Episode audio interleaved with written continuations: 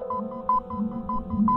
En el decreto publicado el 27 de marzo del 2020 en el Diario Oficial de la Federación se declaró la toma de acciones extraordinarias en las regiones afectadas para combatir la enfermedad generada por el virus SARS-CoV-2, donde se señaló que solamente podrán continuar en funcionamiento las actividades consideradas esenciales, prohibiendo toda actividad artística pública en diversos espacios y foros. Radio Universidad Veracruzana y Nomadismo Sonoro presentan. No esenciales. Crear durante la pandemia.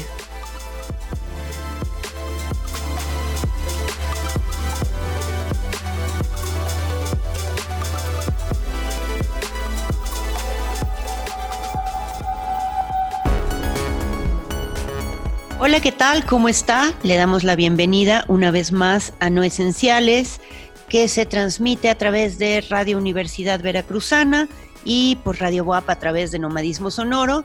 Soy Claudia Castellán y le doy la bienvenida a Antulio García, que está con nosotros o yo estoy con él. Sí, estamos, estamos juntos en la virtualidad, eh, Claudia, saludando a toda la gente que nos escucha en FM, en Internet, que nos puede descargar también a través del el podcast y pues nada, agradecer que sigan con nosotros en esta serie donde presentamos historias de creadores, de creadoras de diferentes ramas y disciplinas del arte y que puedan contarnos la historia que ellos viven a través de esta epidemia, de este encierro y de estas nuevas eh, formas en las cuales estamos socializando. Y Claudia, hoy tenemos una invitada. Hoy tenemos una invitada muy especial. Jimena Monroy, artista visual y escénica, con quien estaremos elaborando eh, esta charla sobre cómo atraviesa por este proceso. Jimena Monroy, muy buenas tardes, ¿qué tal estás? Buenas tardes, Claudia y Antulio. Les agradezco mucho esta invitación, este espacio. Estoy muy bien, me encuentro en la ciudad de Oaxaca, tranquilamente, trabajando con diferentes proyectos. Bien, pues Jimena, cuéntanos eh, un poco para los escuchas. Eh, platícanos un poco sobre tu trabajo, sobre tu trayectoria, cómo empiezas en temas de eh, trabajo visual y escénico y un poco también los trabajos que hoy estás realizando. Claro que sí. Pues em, digamos que mi trayectoria principalmente se ha marcado a través de la dirección y la gestión del Festival Agite y Sirva, Agita y Sirva Festival Itinerante de Videodanza, es el nombre completo. Y bueno, este es un festival que ha eh, tenido ya varias ediciones, más de 10 ediciones en tres, al menos tres ciudades fijas en el país, la Ciudad de México, Puebla y Oaxaca. Y bueno, realmente a través de este proyecto eh, es que llego a esta fusión, digamos, de tanto los campos escénicos como los campos audiovisuales en el arte, específicamente en el campo de la videodanza, que también podemos nombrar como coreocinema, danza para la pantalla, cine danza, tiene varias acepciones aceptadas, digamos. Y eh, bueno, a través de este proyecto he tenido la oportunidad de comunicarme, conectarme con diferentes redes, tanto de artistas como de gestores, curadores, instituciones, públicos. Y bueno, destaco, digamos, esta conexión en red, puesto que en esta situación pandémica realmente este acompañamiento, este fortalecimiento a través de diferentes personas, pues ha, sido la diferencia, ¿no? Y bueno, por otro lado, eh, además de llevar a cabo este proyecto como gestora, curadora, soy creadora, eh, me muevo por lo mismo en diferentes campos, ámbitos, disciplinas.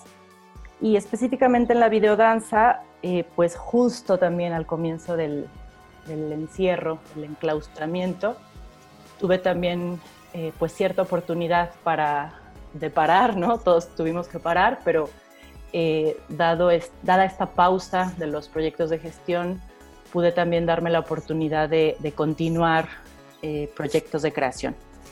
Justamente hace unos meses, en abril, estrené una última videodanza que realicé en colaboración con el coreógrafo e intérprete Jonathan Lippincott. Y bueno, organizamos un, pequeño estreno de esta pieza y otras más de otras colegas dentro del Festival Performática que se organiza a través de la Universidad de las Américas Puebla.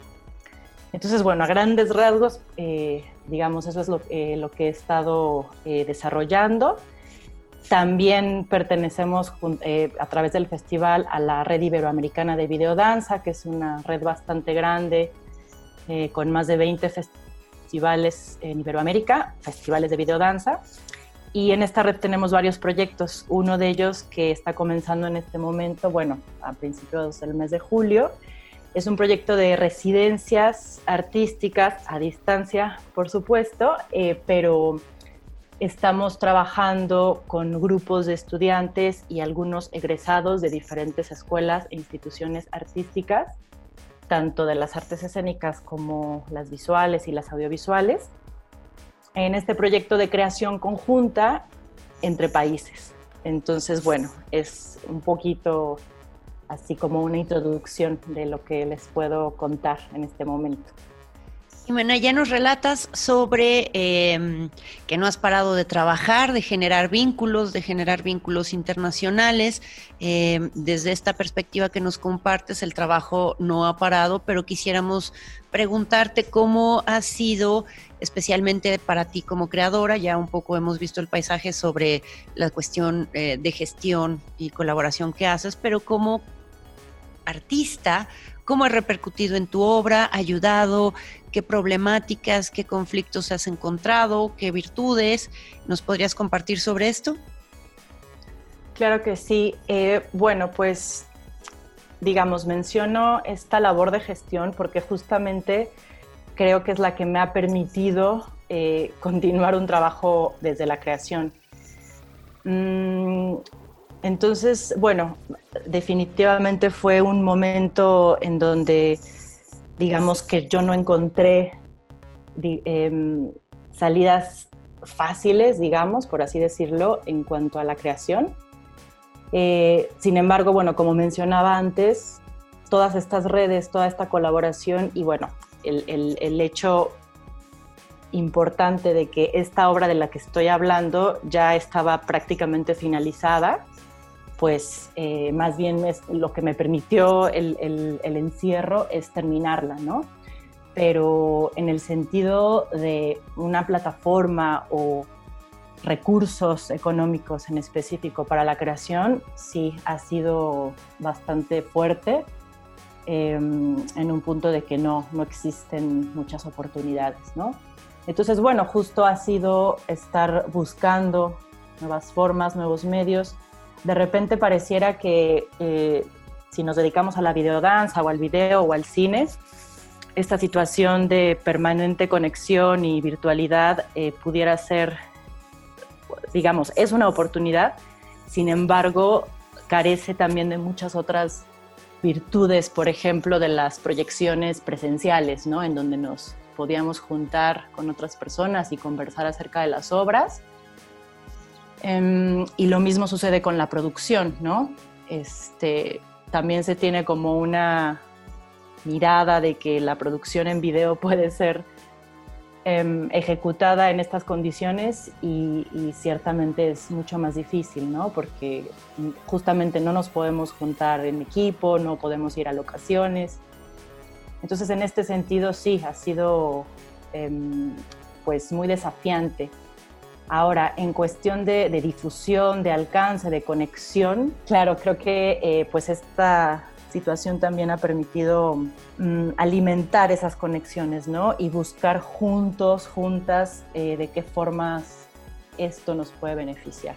Claro. Oye, y, en ese sentido, em, ¿qué escenarios y qué estrategias em, podrías empezar a trabajar desde tu disciplina, desde las personas con quien trabajas, con quien desarrollas tus proyectos, para, para el futuro, ¿no? Nos han dicho que probablemente esto va a durar un largo rato eh, y que seguramente esta toma de los espacios, los lugares donde estábamos acostumbrados a asistir a ver exposiciones, a ver eh, obra, eh, a ver representaciones, pues seguramente tendrá que esperar, ¿no? ¿qué, ¿qué, escenario puedes tú empezar a configurar? ¿Qué estrategias? si lo has pensado y cómo, y cómo puede llegar a ser. Claro, pues eh, me parece que una estrategia a compartir, a, efectuar, a realizar, eh, lo he platicado con, diferentes colegas, pues es trabajar un poco, digamos, en corto, eh, con un perfil bajo, por así decirlo, hasta cierto punto en la clandestinidad, ¿no? En grupos pequeños, en espacios privados, en las mismas casas, me parece que, digamos, ahí tenemos un punto, de hecho, muy interesante que, puede también efervecer en, digamos, una nueva vanguardia, ¿no? O simplemente el poder hacer, ya no, ya no eh, se trata de, no sé, tal vez intentar hacer eh, algo masivo, ¿no? O que llegue a muchísimas personas, sino realmente em, poder continuar haciendo lo que hacemos, ¿no? O sea, ya eso sería un logro en estos momentos. Y, por ejemplo, bueno, en el caso de, clases presenciales, justo este año comencé aquí en Oaxaca a dar clases de contact improvisación, que es un tipo o estilo de danza y movimiento. Y, bueno, o sea, realmente ir retomando poco a poco esos espacios, ¿no? Que en definitiva van a volver, eh, al menos eh, de esta forma, ¿no? De esta forma pequeña, tal vez no anunciada a los cuatro vientos, pero sí entre contactos cercanos. Entonces creo que ese, ese punto de la, de la autogestión, de la organización y, por supuesto de no depender de, eh, pues sí, de grandes apoyos o, o digamos, la, las disposiciones oficiales, me parece que ahí hay una, una muy, pues varias buenas oportunidades. Pues como ya nos has contado, ya nos has dicho, el panorama pues todavía parece muy incierto específicamente en, en, las artes escénicas, en los espacios de confluencia, de visualización. Eh, es importante ciertamente tenerlos presente y seguir pensando en que van a seguir existiendo, porque a veces sucede que al ser cuestiones visuales parece que sería más fácil difundirlo a través de diversos medios como o, como lo es internet, ¿no? Pero bueno, esperemos que, que podamos tener esta sigamos subrayando la importancia de reunirnos y encontrarnos. Eh, Jimena, ¿nos harías el favor de contarnos dónde eh, podemos encontrar más sobre tu trayectoria, alguna página, eh, algunas redes que nos puedas compartir? Claro que sí. Em, mi página de reciente creación es jimenamonroy.weebly.com. Y eh, bueno, relacionado a esta página, estoy también ahorita ofreciendo un laboratorio en línea, por supuesto, titulado Coreocinema, Nociones Transmedia para Creación e Investigación. Comenzamos la semana pasada, el martes 14 de julio, y vamos a continuar hasta el 6 de agosto. Son ocho sesiones, los martes y jueves.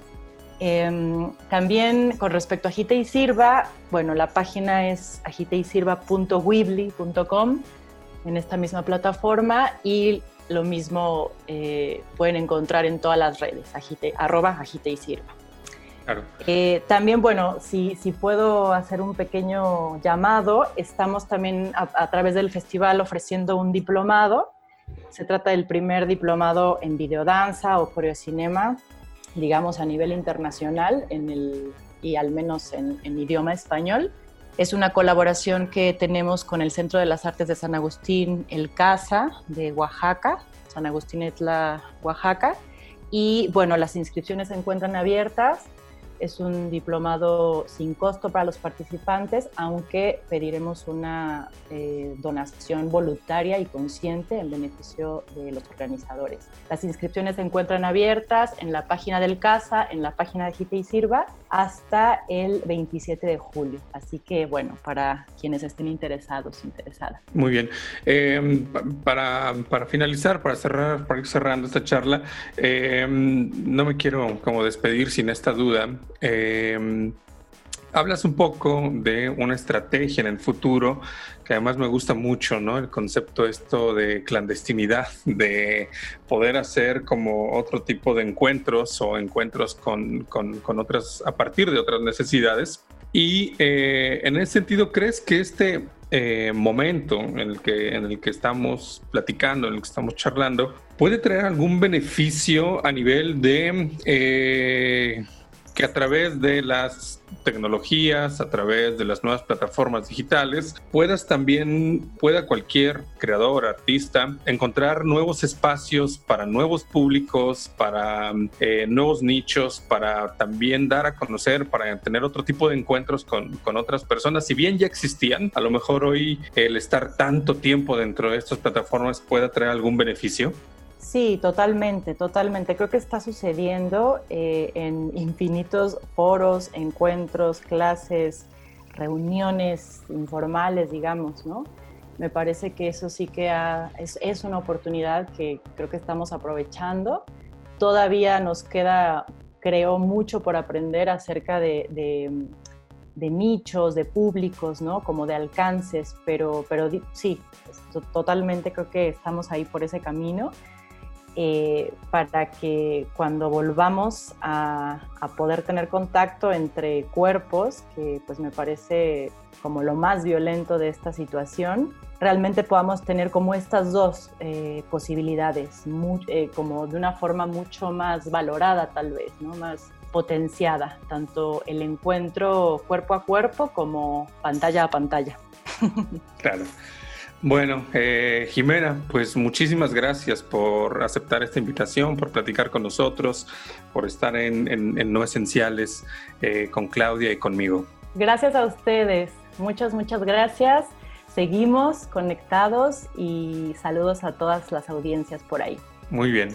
Y como ya nos invita Jimena, pues también eh, le invitamos a usted, querido, querida Red Escucha, que se mantenga conectado a No Esenciales. Estamos compartiendo estas charlas que resultan de gran interés sobre los procesos de creación con diferentes artistas, creadores y creadoras y las reflexiones sobre esta contingencia sanitaria y cómo se van generando estrategias. Sin más, nos despedimos, Antulio. Nos vemos, nos encontramos en una próxima emisión de No Esenciales y bueno, búsquenos en Radio Universidad, Nomadismo Sonoro y a través de distintas plataformas digitales. Que tenga muy buen día, buena noche, buena tarde. Gracias, hasta luego. Radio Universidad Veracruzana y Nomadismo Sonoro presentaron No Esenciales, crear durante la pandemia.